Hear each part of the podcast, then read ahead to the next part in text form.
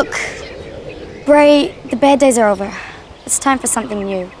We waste our strength fighting each other. We can't go on as we have. And that means? Cooperation in everyone's interest. The tribes meet, they talk, they trade. I thought you just wanted control. Of what? A band of ragged orphans scratching for food and water? No, Bray. We have to move on. That's what the gathering's all about. Welcome to episode 27 of Conversation on Eagle Mountain, a podcast about the tribe. I'm your host, Lance, and joining me on the podcast panel today is Liz. Hello. Hill. Hi, I am here. And Sabine. Hi. With episode notes done by Matt, Kata, and myself. So, episode 27, um, screenplay was done by Nick Doughty. It was directed by John Reed, and the episode synopsis will be read out by Sabine. Dal and Sasha work out a plan of escape from the nomads. Back with the mole rats, Zandra's anger and distrust of Tai-San goes on, prompting her to assign Lex a true test of his loyalty. Meanwhile, much to the dismay of the others, Bray has another clandestine meeting with Ebony, where he learns the details of the meeting between the tribes. KC puts his old world knowledge to good use by helping out Jack, and Salene hides a secret from the other members of the tribe.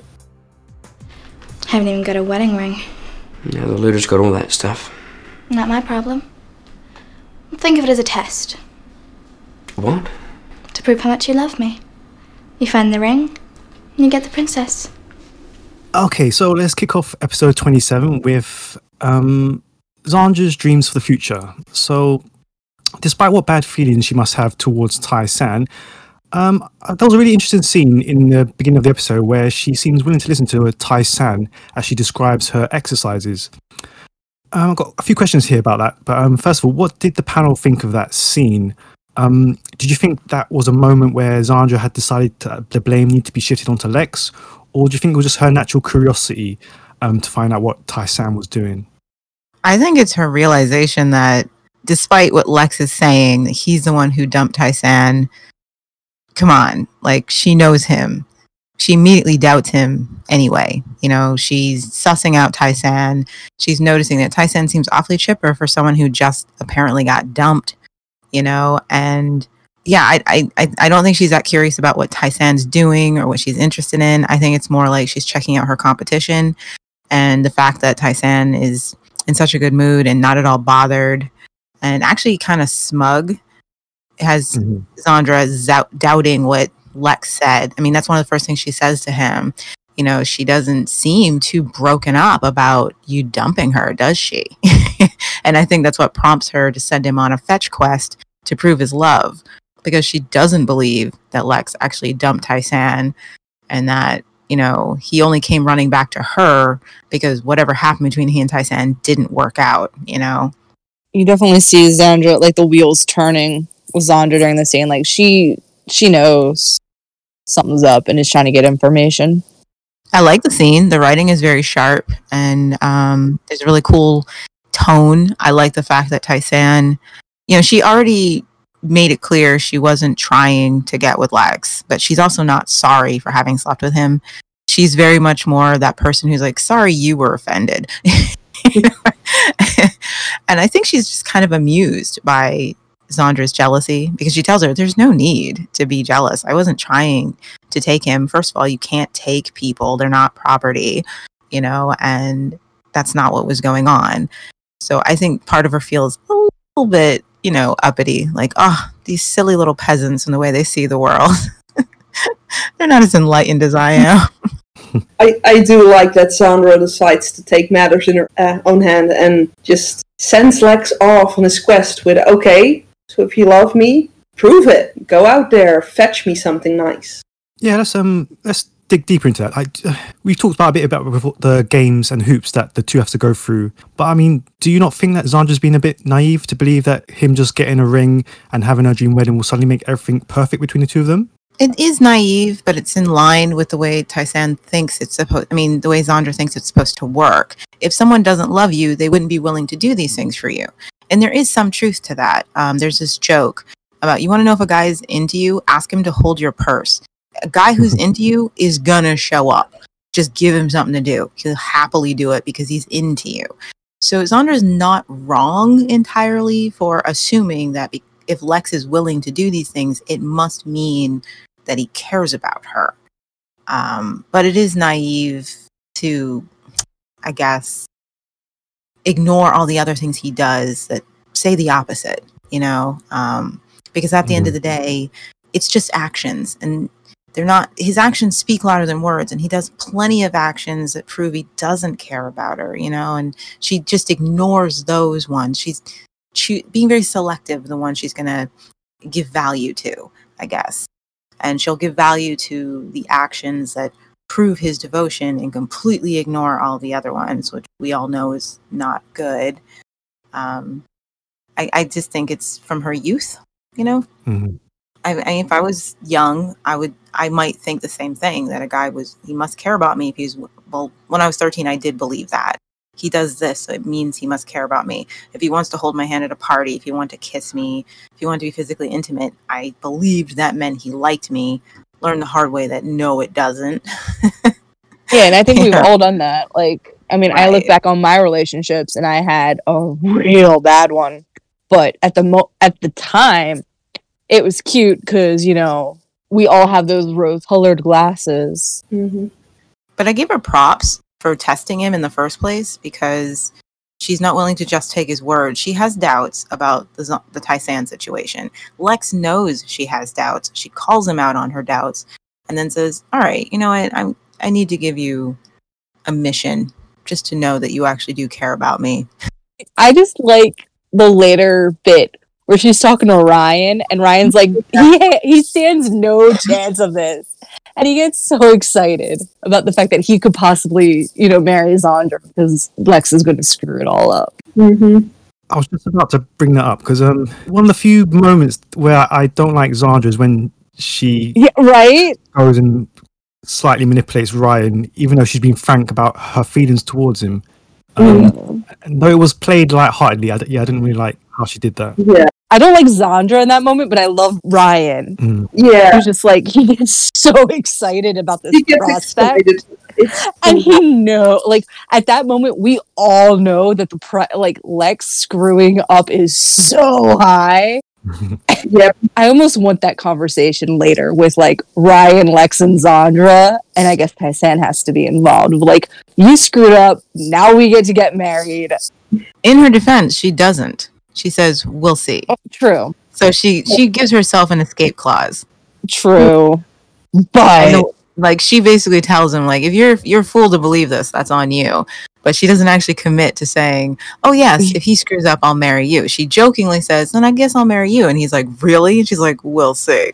And we all know what will see means. True. But But Ryan doesn't. i still i want to be ryan and be completely naive to this moment right now because it would have been adorable it is an interesting change in the dynamic of their relationship though because this is the first time we see her manipulating ryan for lex's sake Mhm.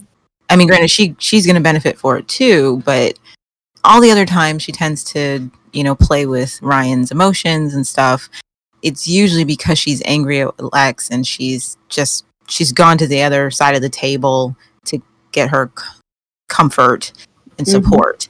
But this time she's still completely on team Lex and this is going to benefit she and Lex as a team and you'll start seeing her doing that more and more, manipulating Ryan as a team and it's it's just an observation i noticed like oh this is the start of that yeah mm-hmm.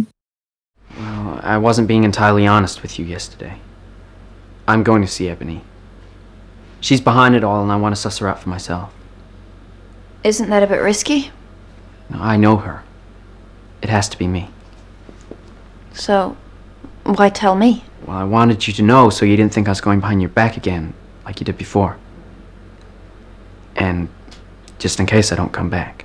So Bray admits to Amber that he lied to the tribe and he's actually going to visit Ebony. So he tells Amber the truth just to let her know, just in case he doesn't make it back. And convinced that is legit, he reports back, but tribe are upset that he went sworn off again. And Lex, in particular, is livid that as one of the leaders, he's been kept in the dark. Um, panel, you know my things about Bray and his so-called secrets, but um, where do you stand on this issue? Should Bray be more forthcoming? Um, should Amber have shared what she knew um, to Lex once she once she knew what Bray was doing? Um, and yeah, why should the tribe care since they haven't really cared about what Bray has done before? I think Bray did a good thing telling Amber for once in his life. Mhm. And no, I don't think they should have told Lex because Lex would have butted in and tried to go with him and screwed everything up. This was something Bray had to do on his own without interference. I think like Bray's left. He told Amber if later on, I think Amber should have gone to Lex because that is not necessarily a conversation that he has to be in like right off the bat. But if you're gonna have, you know, a head of security or like, you know, divide the leadership roles over a point of three people, everyone has to be on the same page. And mm-hmm. I think they should have let him know, especially if something were to go down and you needed to send in your security team or have that backup. Like that's something that should have been communicated with not necessarily the whole tribe, but the people who needed to know about it. But to be fair, even if Lex would have known and something would have gone wrong, he would have never gone after Bray. Probably not, but still, like maybe he probably wouldn't have gone after Bray, but maybe he could have been convinced at that point. I don't know. I definitely agree that I like this is Bray. He's learning that he has to tell people, and I pointed this out before that he he's making strides, and this is a huge stride for him. Um, before he simply told everybody that he did go talk to Ebony. This time he actually seeks permission before going. He talks to the one person in the tribe that he knows will be reasonable about it, and explain. He admits right away, I lied about where I was going to get the information. He didn't have to tell her that. He could have still gone to Ebony, come back, and said, "This is what I've heard." But um, no, he chose to understand that getting the information from Ebony is very valid information that everybody else needed to know. They needed to know where this information had come from because it plays a part in what happens. Uh, so that's awesome for Bray. He's growing as a character who, knows there are you can have some secrets, but ones that affect other people you really shouldn't keep to yourself. Um, I love the conversation about it. I thought it was a very realistic one. Um, I do think the, there's personal reasons for everybody why they're more affected by his having gone seen Ebony this time. Before it was a relief. They were also scared. You know, they were all terrified of what would happen if the locos attacked the mall. So Bray coming in and saying, I saw Ebony and they're not going to bother us. People were too relieved to be angry that he did it. They were just like, oh, thank God, you know? Um, Lex was the only one who was like, what? The- We're supposed to believe him, you know? And he's told straight off the bat, aren't you just glad we're not being attacked? That's not the case this time. There are a lot of other tensions going on. You've got a lot of people who are upset about different things. Um, his biggest cheerleader, Salene, doesn't like him anymore for some reason, you know. Her being cold to him is one of the best in that scene, though. And so there is a reason for people to have different reactions. You know, their lives weren't on the line this time. You know, um, this might also be the first time that the main group is hearing about the tribal gathering in general, because before it was only discussed between Lex, Ebony, and Amber. And so this is the first time everybody's hearing about it and finding out he went to talk to Ebony about it. And he's telling us to trust her when the last time he told us we couldn't. It's, you know, it's conflicting information. Um, I do think it's interesting that Ab- uh, Amber doesn't stand up for him immediately and say, "Yo, he told me," right? Because then she'd have to admit she hadn't said anything about it. And I agree, she could have brought this up to Lex. I totally understand why they didn't discuss it with Lex before Bray left, because they Yeah. don't need that argument, and Lex would have made it a fight.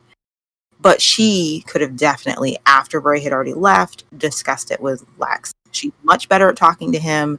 She's very good at being able to reach Lex um, in a way that Bray can't.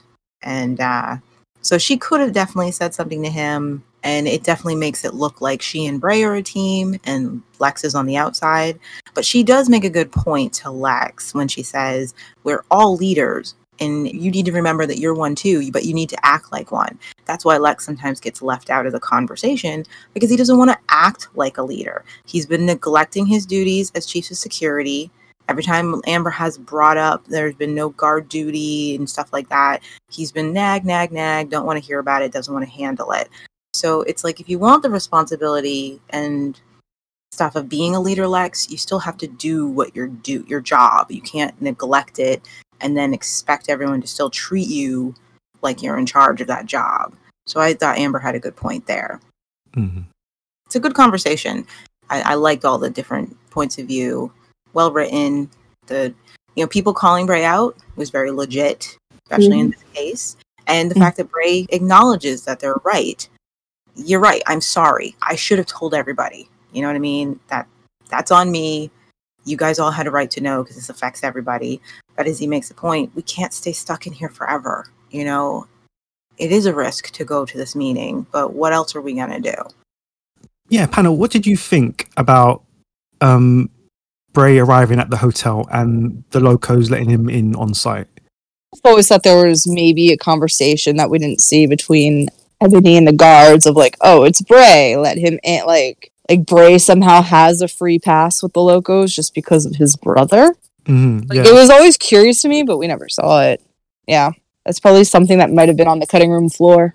One of the reasons I think Bray was able to get closer to Ebony more quickly was that from the start, the locos that were closest to Zoot and Ebony seemed to be with them the longest. So they were probably their classmates and people Bray might have known before as well. So they could have recognized him and let him in for that reason, knowing that Ebony will probably want to hear what he has to say for himself. Yeah, I agree. I think it has a there's a lot of contributing, a lot of reasons this could happen.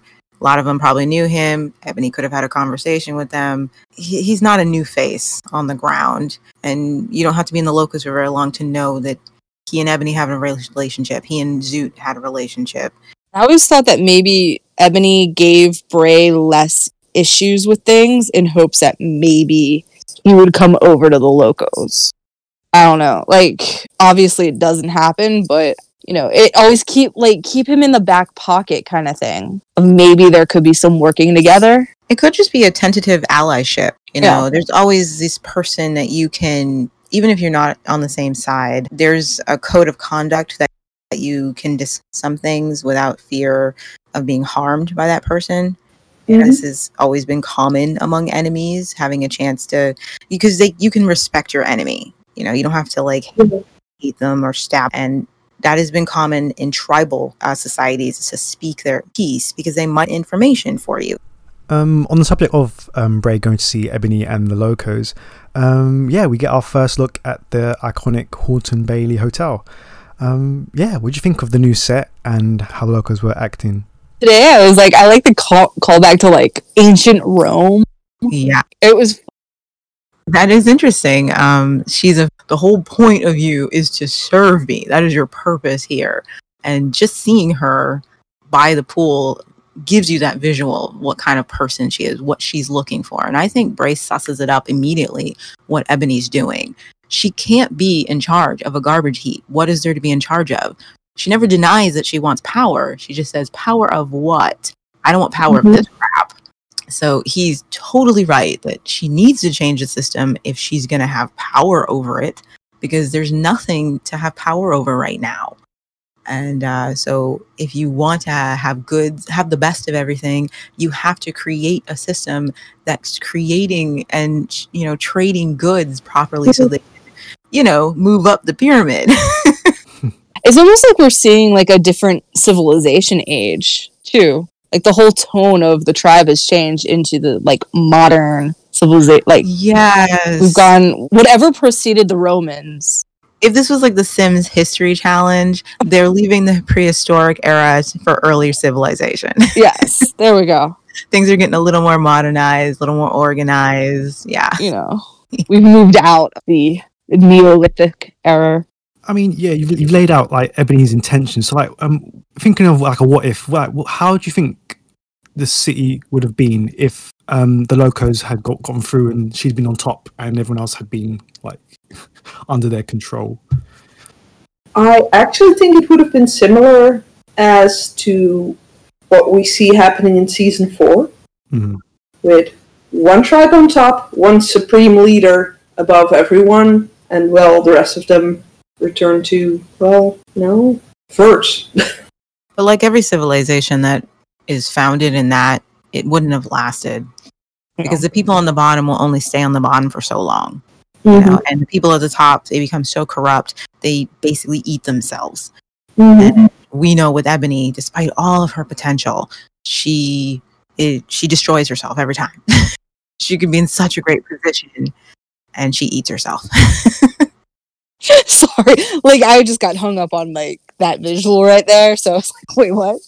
she wouldn't have been able to stop thirsting for No. more power, more control, you know, and tipped over as always. And but I do think it's a great step in the right direction because it's true. I mean, regardless of whether or not you agree with Ebony's power hungry nature or if there should be one person in power, you can't deny that they do need to change their direction. And this is usually how it happens historically. You know, this is why we evolve because our way of life stops being sustainable.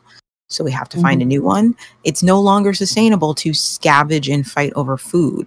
You're going to need people who actually have farms. You're going to need open trading, safe trading.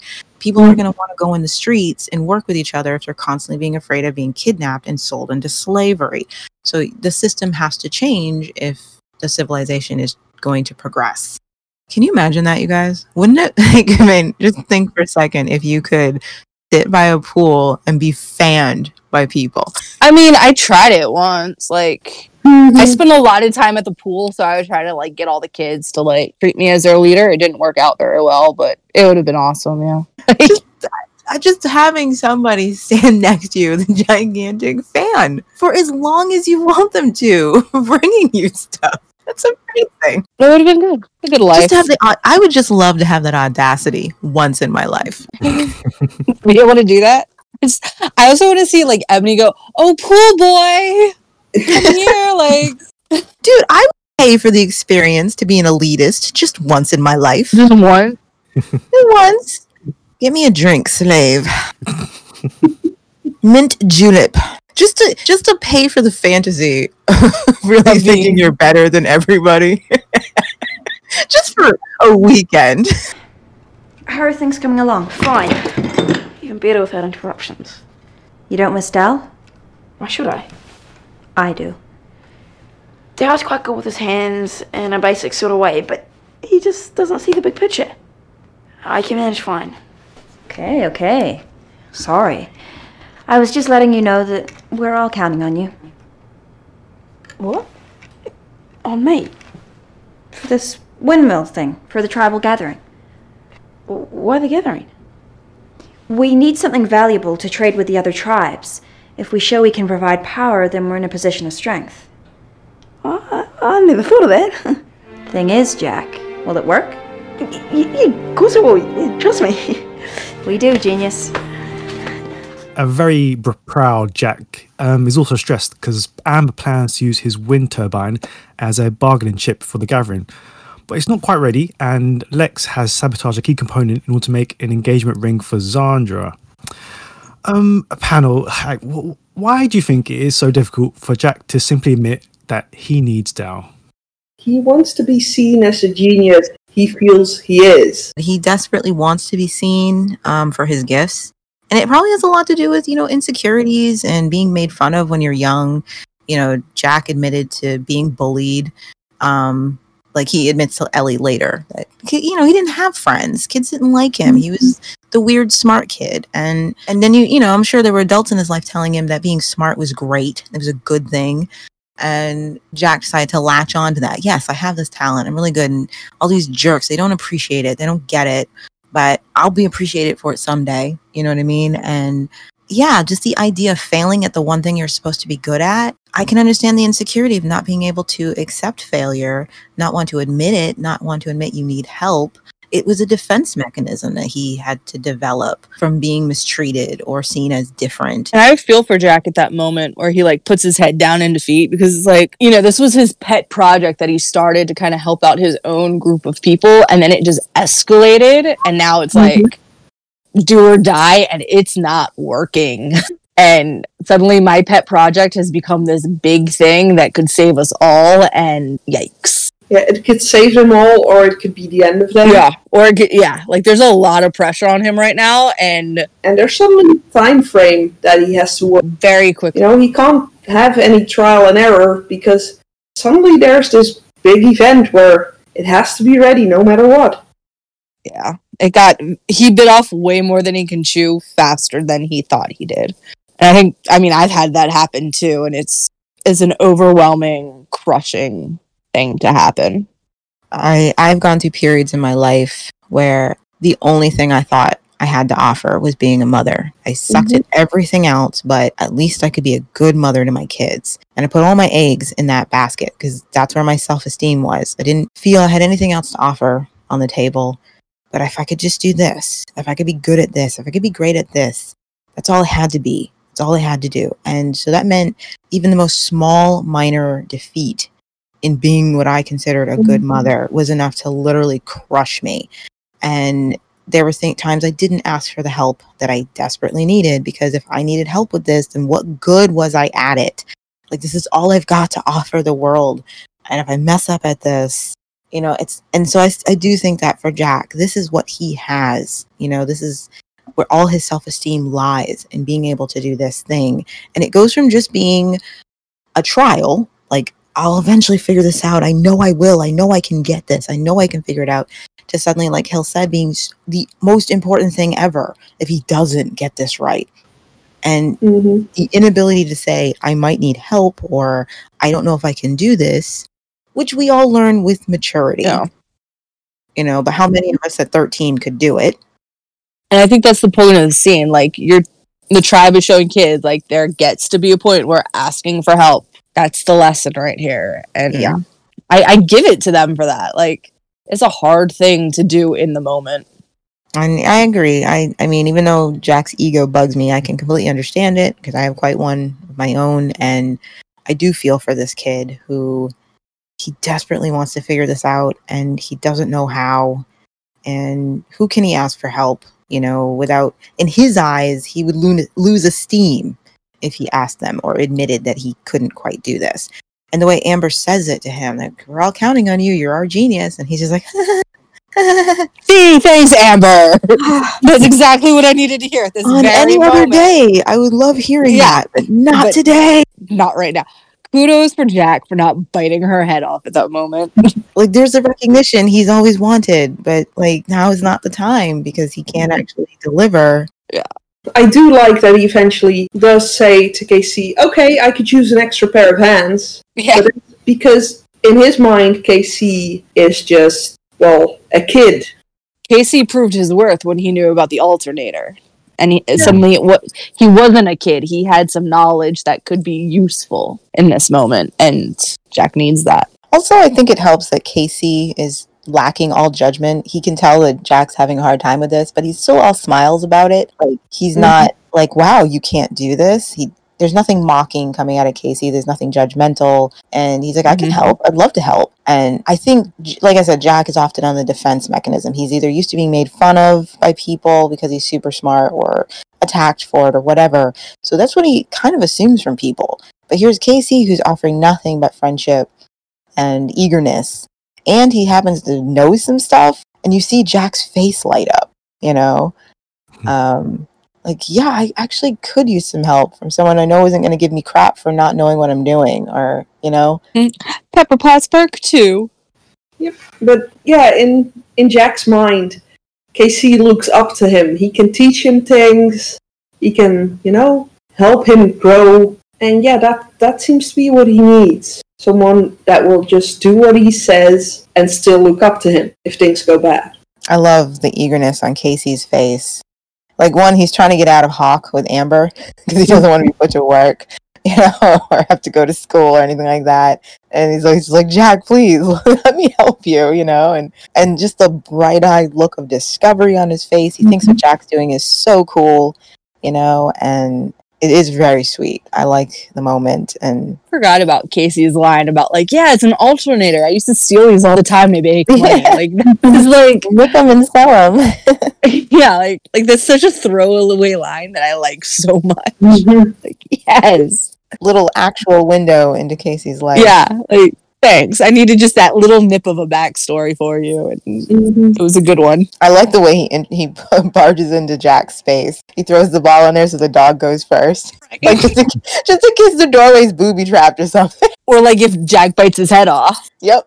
like who can be mad at the dog? And then just saunters in there, all grins, rosy cheeks. It's it's come on, how can you be He mad had at a a kid? plan. He had a plan.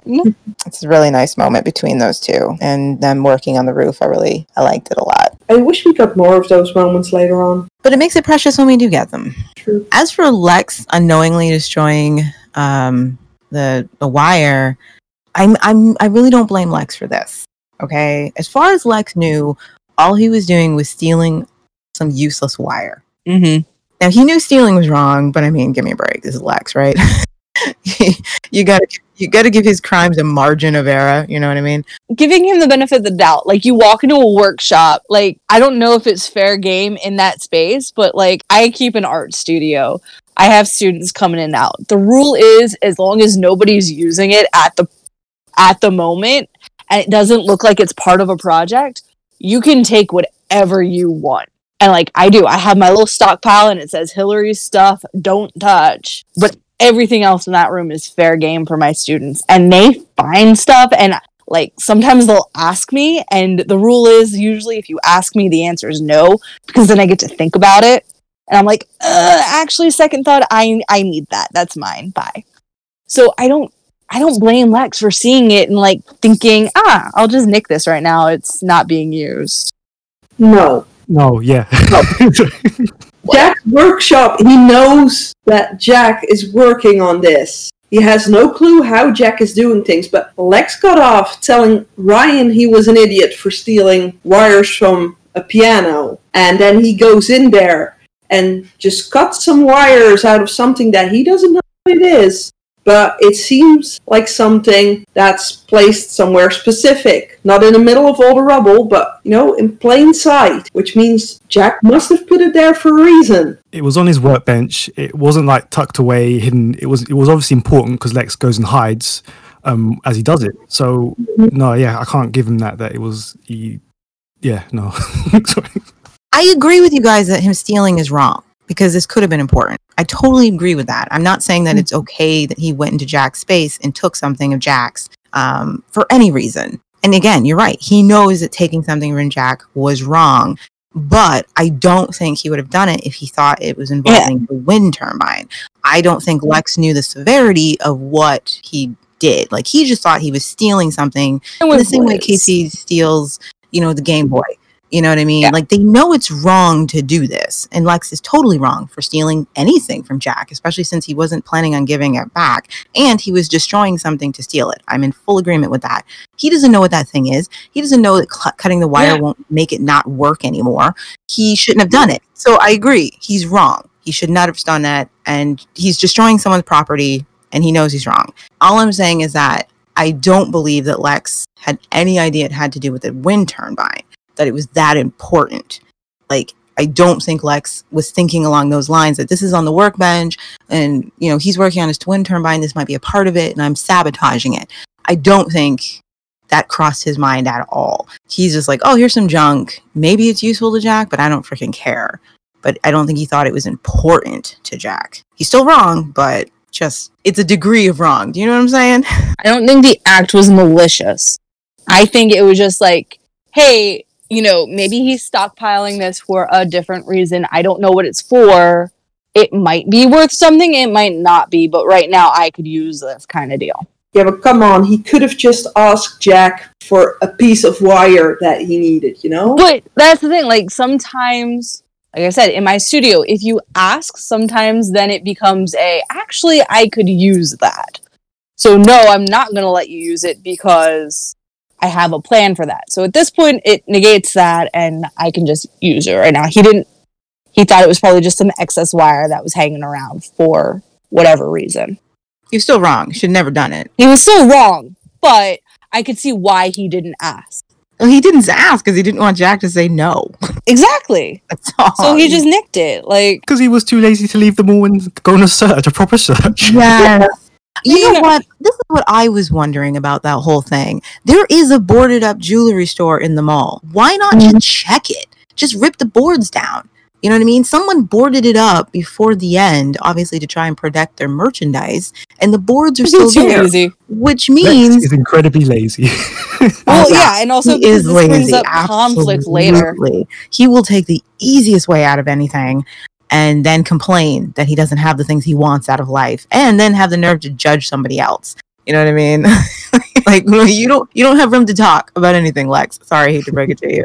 Um, I, I just thought it was weird that he didn't bother to check the jewelry store. That makes conflict for later. But even with him not, you know, leaving the mall on his own to go find something, surely he could have got gotten KC crazy enough to nick him someone's ring somewhere. he was just like, "Oh, Ryan, have you not seen a ring? Are you sure, Ryan? Ryan, you got a ring? What do you mean you not got a ring, Ryan? Yeah, Ryan?" he does try to fob it off, you know, and I am curious. That is interesting why he did. maybe it's just because KC wasn't in the area. I don't know. But yeah, part of me wants to believe that in some place in Lex's mind, he knew if he didn't do this on his own and, Ti- and Zandra found out he hadn't done it on his own, he'd be still in hot water with her. So he's got to figure this out. And I mean, she's his last choice. Like, this is his last resort. He's got to figure this out with her. So he's got to get this ring. But how can he do it with the least amount of effort possible? Yeah, because he always claims that he's going outside. He's been into the city, which we never see. I already told you he wasn't. I told you he was lying. yeah, we never ever see him do this. Up until this point, he is not. He's not going anywhere. He- See a lot of things, people. he's a liar. We all know that Lex is a liar. A Scaredy cat.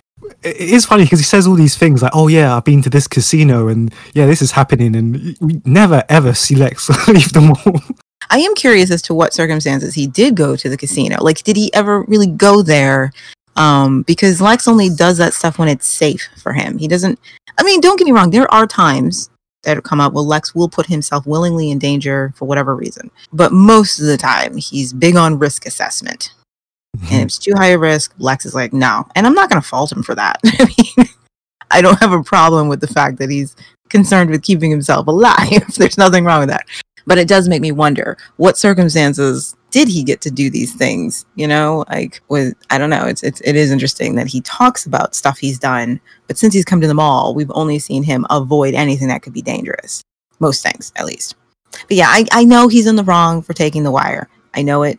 I'm just not angry at him because again, I don't feel like he knew just how important this was. He thought he was stealing something pretty worthless in his eyes. Wrong for stealing it, but I'm, I'm with you on that. I just think if he knew it was part like I don't think he would have cut it out of the wind turbine itself.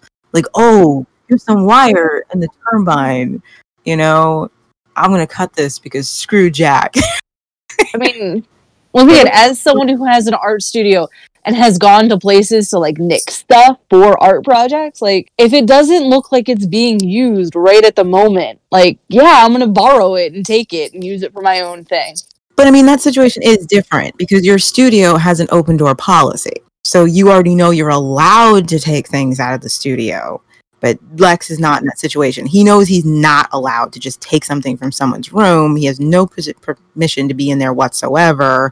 So they're not comparable. But still, taking something from that workbench is just next level idiocy. When you know Jack is working on a big project that's important, you don't take the one thing that looks like it's work in progress because there's actually tools near them. There's a huge pile of other crap he could have looked through and taken something from. And if Jack's anything like most people I know with a workbench, there's probably like four piles of crap. They're not really anything right now, and it could be like a, a crapshoot of what's actually useful and what's not. Yeah, but this didn't look like random trash. I think that just depends on. It depends person. on what you're looking at, yeah. like I know I would have looked at it and thought this looks kind of important, and I also wouldn't have cut any wires in it because I'd be like, these are all connected. My brain would have been like, these are connected for a reason. If I cut them, this thing probably won't work the way it's supposed to. I don't know what this thing is for. I don't know how important it is, but if I cut the wire, it won't work. That's the way I would think. And But I would I have looked at it. and been like- Yeah, Hill right here. She'd be like, ah, yeah, I would have been like, there's like four other spools of wire, and there's this thing over here. He won't miss this one right now. Like, he- he's got it, whatever. Just take a piece of one of the spools of wire. There's like seven of them. Who this one's copper. This one looks better than the silver one over there. But then most of us wouldn't have done it anyway.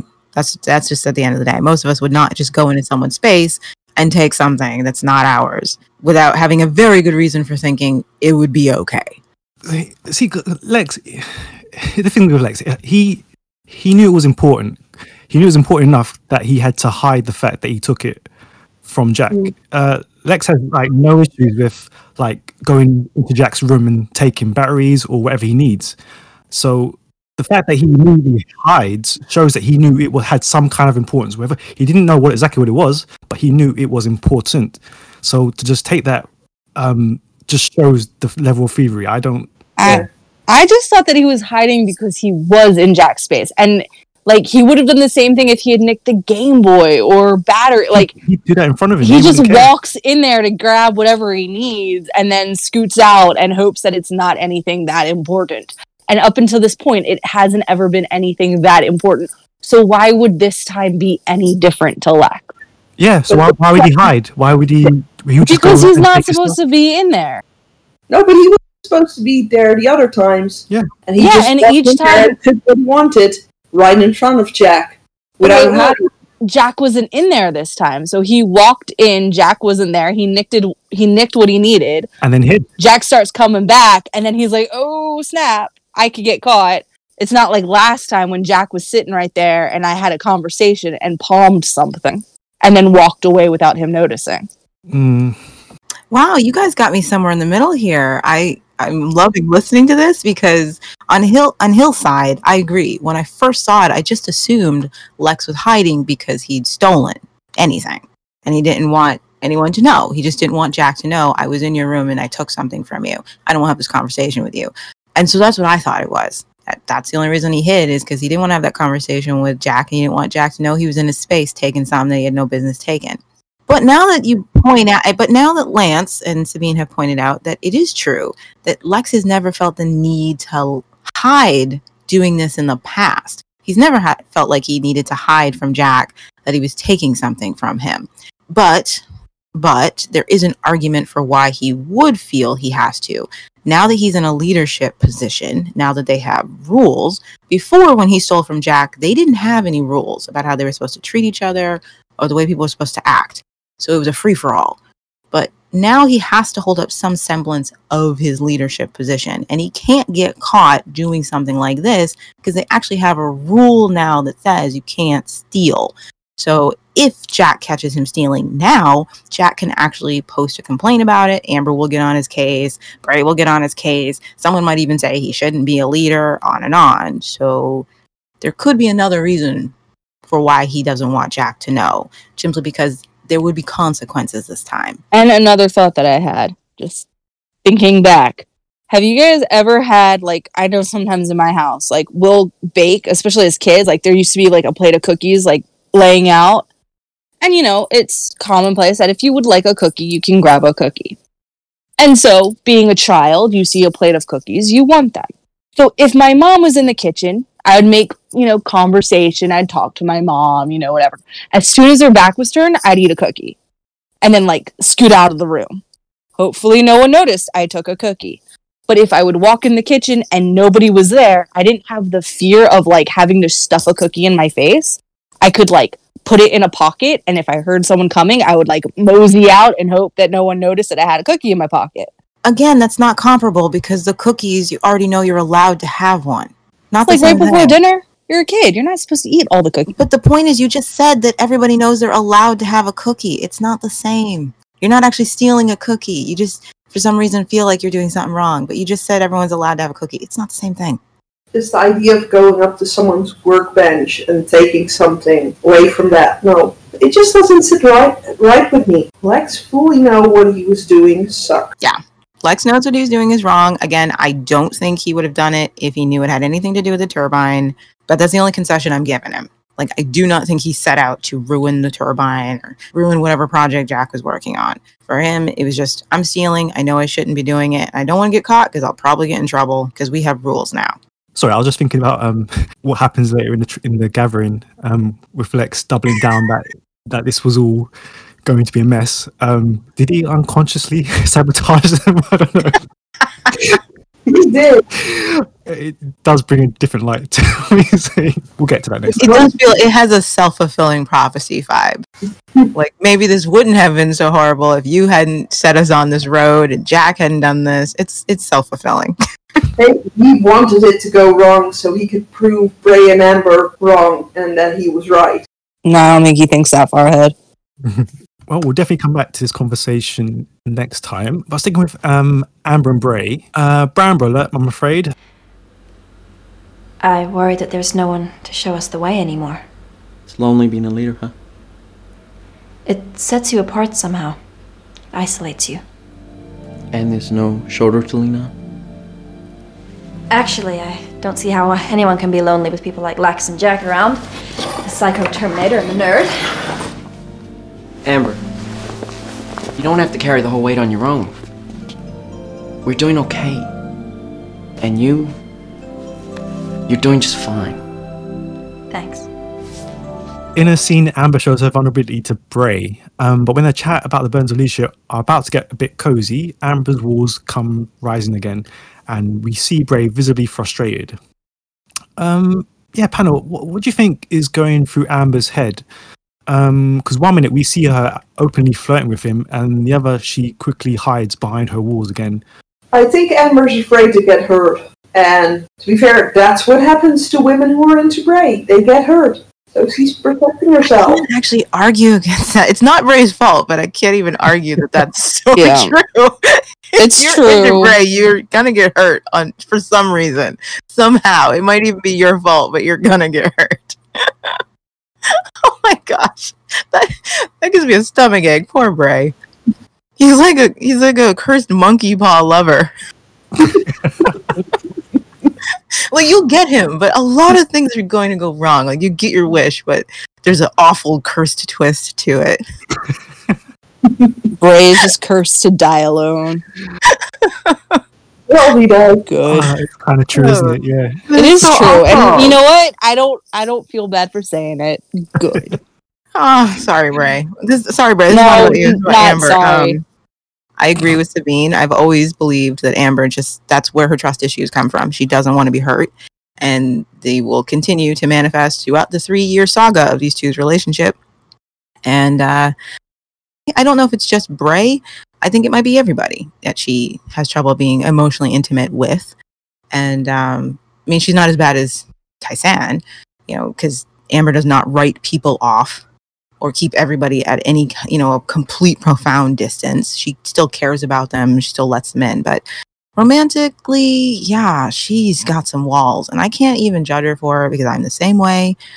Um, and i got that way young. You know some of us you only have to hurt us once and that's it. You know that's a spike on top of our garrison for every little hurt we've ever suffered. You know we told you a secret and you told somebody else. We never tell anyone a secret again that's like that's just how we respond. That's our trauma response to being hurt or having our trust misplaced in people. So here's Amber. She's only 14, but I can totally believe that this is where she already is in her life. She le- lessens her guard with him, starts to put the feelers out, and immediately catches herself like, "Oh, right, yeah, nope, nope, nope, not going there," you know, and I do feel a little bad for Bray. You can see that look in his face, like I thought we were getting somewhere. Because for him, it's an emotional rejection from her every time it happens. Um, but it is funny because the last time we talked, and she was the one coming on to him, and he was the clueless one. and she was the one who was like, "Oh, right." so it's just it's it's what is it like um romantic tennis, I guess. And Isn't this why you people love them? This this back and forth. no. no, we don't love that. Y- You're, you know who you're talking to. Oh, I'm talking to the, the Brambers in general who might be listening to this. Isn't this part of the appeal that it takes them so long to discover that they're each other's lobster? Do we have Bramber people like on the panel? Just out of curiosity, like I'm pretty sure Lance likes them. Yeah, I like them. uh, just Not judging you. I'm not throwing you under the bus. Yeah, or not anything. judging at all. I I go through moments like I think when I was little I liked them, and now I'm just like no. You know, strangest thing in this episode, I actually do like them together and the way they're acting. I like the conversation. Um, it gives you even more insight into the way they view the world. Like Amber, she's just talked to Tai-San and she's upset because it didn't like she's once again reminded reminded of her power issues and her limited power and whether or not she's taking it too far. And so she's doubting herself. She's a little upset at herself. And she's looking for, you know, someone to console her, someone she can talk to and confide in. And her and Bray are getting to that place where he's becoming more and more the person she's willing to open up to. And I like that. And you're listening to them talk, and you've got Amber who you realize how much of the weight of the world this girl does put on her shoulders. The stuff she's constantly worried about and thinking about. And Bray's looking at her like, Really? You think about that stuff? like his face is clear because he doesn't concern himself. Like when she says, I worry about the children and the baby, Bray's like, the baby. Oh yeah, the baby. Like just look at his face. He doesn't think about this stuff at all. He's sure it'll just work out somehow. And she's just like, no, that's not how this works. he's just he's so taken with the fact that she cares so much about all of this you know? And then you know he's trying to offer her the only comfort he can. You don't have to do this by yourself you know? And and then she immediately changes the subject like oh got too close. Oops oops. Can feel the heat of this flame. No no no no. Mm. Head for the hills. burning fingers. No no. It does it says it says a lot about them and it has a profound effect on bray when she's gone because you see him change his perspective to think the way amber would worrying about every single thing you know? Um, but as long as she was around she was doing that. All he had to do was support her you know? And um, so i just thought that was an interesting dynamic and information about these characters and how the writers will use this going forth to shape who they are and who they become. Um, do you guys want to talk about Dan Sasha, or do you want to skip to the final? I thought the cinematography was awesome, and there were some pretty cool stunts, which I thought were a lot of fun. I liked the escape. I kind of wanted them to like move that uh, tent pole and like the whole thing to come crashing down though. Every time I watch it, I'm like, you're gonna move that pole, the whole thing is gonna come crashing down. And then it never happens and it makes me sad. Well, the nomads were really good at those tents. I really like the Oh, work put into Yeah. those tents and the the old fashioned way. That is exactly how nomadic tribes used Yeah. to do it. You know what I mean? You you have to use a tent that might be your synagogue for Pete's sake, your place of worship. You'd have candles in there. So you know, we think tent, we think of the canvas cramped things that we stick stick in. Nah, if you were a nomadic tribe traveling, your tent had to be amazing, you know, and Mhm. so I, I was impressed with that. Believe it or not, I was like, now that's some tent building right there. Look at that. It's amazing. Look how far into the ground they made sure that pole was. Mhm. Good stabilization, guys.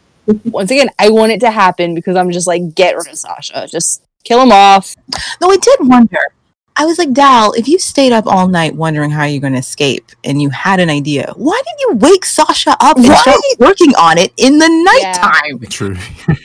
Didn't bother anyone that they came in with food and Sasha ate everything. You don't see Dal taking a single bite and suddenly the bowl is 'Cause- empty. Dal brings up eat. that they're going to get eaten. Dal's really worried. Also, Dal is the type who he lets his worries consume him, and Sasha is the opposite. Sasha is he understands we are in trouble, but he's not going to stop that from like he still has a sense of humor. He knows he's eventually going to get out of this, and he's certainly not going to starve himself because he's worried about it. He's going to need his strength. He's going to eat. You know. In fact, he uh, I remember the, the other meal. He offers Dal food, and Dal's like, "I can't, I can't eat" because he's too upset. You know. Dal's not going to waste. I mean, Sasha's not going to waste away. He is going to eat, gather his strength until the opportunity to escape comes. Dal's the one who's going to worry himself gray and bald. Also, because he doesn't want to get eaten. But yeah, I love the whole escape. That was cool, and I love what Choi says. We don't enjoy doing this. This is what that was what I thought was really mm-hmm. cool about the nomads. Like the idea that they do this not because they're malicious, not because they're hateful, but it's the only way they can survive and live. You know, freely without being attacked by bigger, dangerous tribes. You know, they even had little Misty chasing him. Did you guys notice that? Yeah. when they were chasing him. I was like, is that the little girl, the abandoned child? But- No, like you know how there's like always in a horror movie, there's always like the demon baby. That's what I thought of. Like she looks so sweet and innocent, but yet that's the one you have to mess with, like be aware of, because she's the one that will like attack and mess you up. also their desperation to catch Dal and Sasha says a lot about how much this plays a part in their livelihood. Mm-hmm. Like they cannot le- lose these two.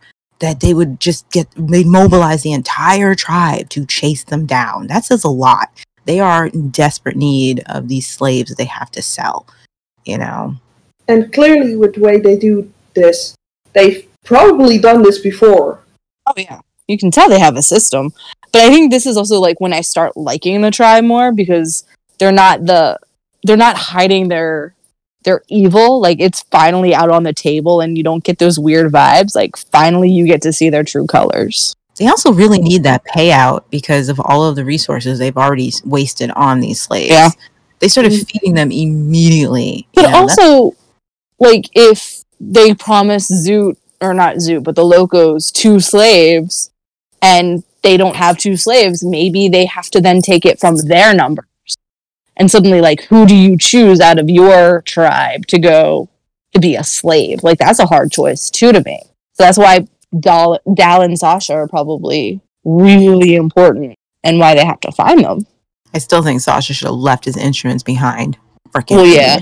Like I get it, you know, but he doesn't make money being a traveling entertainer. You know, it he gets fed, but he doesn't to fa- you know deal with the boredom. He admitted that. So it's like, dude, you can just get other instruments. You're trying to escape from slavery. What are you doing? I'm not leaving him behind. Dal's like, they're gonna make a lot of noise and mess up our escape. And they did. Even the mm-hmm. horse was like, bad idea, man. Bad idea. I can't stand it. Leave the drums behind. That's why I think the horse gave up. He's like, I'm not. Yeah, oh, the these horse instruments totally anymore. Maybe the horse secretly hated Sasha. That honestly was like the worst capture ever. The horse gave up too easy. It was an inside job. the horse didn't even try. It's like, you're no Artax, are you? Aw, You had to. You had to go. you had to bring up Artax, didn't you? yeah. Like Maximus would have jumped over them and kept going. Yeah, right? Mm-hmm. Artax was like, I'm too sad. I don't care. Any any fictional or like any horse would have done a better escape than that horse. That horse was over it. Can you blame him though? No. I mean, once again, Sasha should have been killed off like four episodes ago. He's only been in like two or Yeah. three. in the second episode. She's like, you should have died before you arrived. I still think Sasha's a great person to be captive with, though. Mm-hmm. I'd rather be captive with him. Than I would. Me too. He stays in high spirits and tries his best. I would have been like, I'm chewing my arm off. I need to get away from you. I'm chewing my arm off instead of being handcuffed you to you for another second. Thank you. like, I felt Dal was such a downer, you know? Mhm. I'm like, Yeah. why? No wonder you've never gone off and lived your dream. You just can't handle it out here, man. One thing goes wrong, and he's like, ah. I actually give Sasha credit for bothering to take Dal with him. yeah. If he would have just the moment he got on that horse, if he didn't stop to help Dal on it, he might have gotten away. What is wrong with Dal's legs? What is wrong with that boy's legs? I thought it was just the rollerblades, but then when you see him and Sasha running away, and the, the you know the nomads are like, "You'll never get Mhm. away." Even then, look at Dal. He looks like he's never used legs before to run. Right? Maybe he was mermaid before. What is wrong with that? Like, I was like, "Are you that bow-legged?" Because it's really weird. You know what I mean? He kind of Maybe looks. Like, he is. he looks like a chimp trying to run, Yeah. but he's never worn clothes before, so it's like impeding his mobility. Poor guy. I don't know what's wrong with Dal's legs. Okay, this kid never learns to run. It's why he ends up dying. So, um, so that leads us to our final thoughts of the episode. So, back in the mall, believing that Bray and Amber are secretly an item, and with Trudy continuing to be nice to her, Salene's troubles come to the fore, and we see her thrown up within the sewers after stealing the mall's food supply. Um, Panel, do you remember what your immediate thoughts were at seeing that scene?